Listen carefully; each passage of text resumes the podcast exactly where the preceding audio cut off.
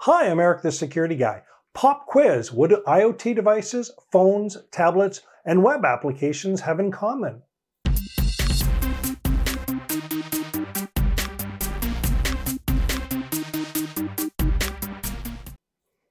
One of the most significant changes since the 1990s has been the massive shift of personal information from paper to electronic form. When I consider the amount of personal information on my phone, photos, all with embedded times, dates, and geo coordinates, contacts, email for multiple accounts, and that's just scraping the surface. 25 years ago, that stuff was all at home or maybe on a laptop. Now it's in my pocket, along with data from a few hundred apps, maybe even more. When I play a game, what data does it send to the developers? Then there's the smart device in my living room, another in my kitchen.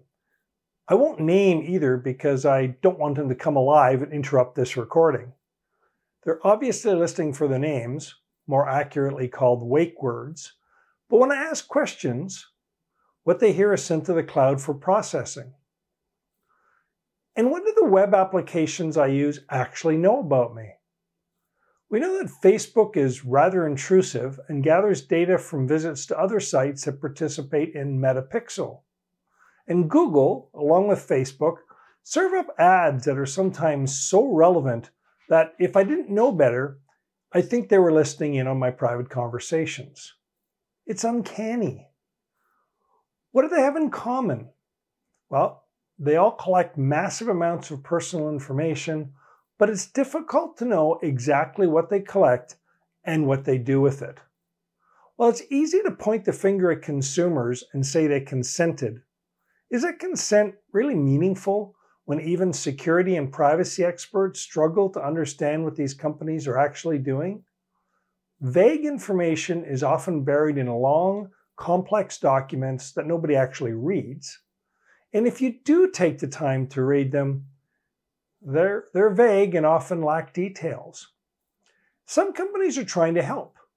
For example, Apple's App Store now contains a link to each developer's privacy policy and a summary of information collected. For example, the iPhone App Store indicates that the TikTok app uses contact info and identifiers to track users and lists type of data that may be collected and linked to my identity if I use the app, including purchases, location, contacts, search history, identifiers, diagnostics, financial info, contact info, user content, browsing history, and usage data. While I don't have TikTok installed on my phone, I obviously use YouTube, which, interestingly enough, collects very similar data according to Apple.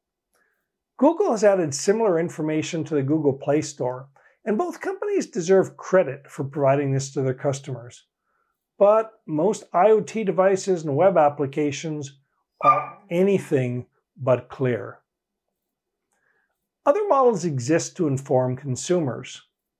The EnerGuide program allows consumers to compare the energy performance of different household appliances. Cars have safety ratings. Packaged food products must include nutrition information in a standard format. Privacy is more complex than counting carbs or testing the amount of electricity a product uses. But simple questions can reveal important information. Exactly what data is collected and is it optional? Is data encrypted at rest? Are all chats and calls encrypted end to end? Or does the developer have access? What information is sent to the developer? Are backups encrypted? And if so, who controls the keys? Can the vendor bypass security features? Consumers have a right to know their, how their information is being collected, used, and protected. And to enable informed decisions, the information should be easy to find and presented in a standard format. Thanks for watching.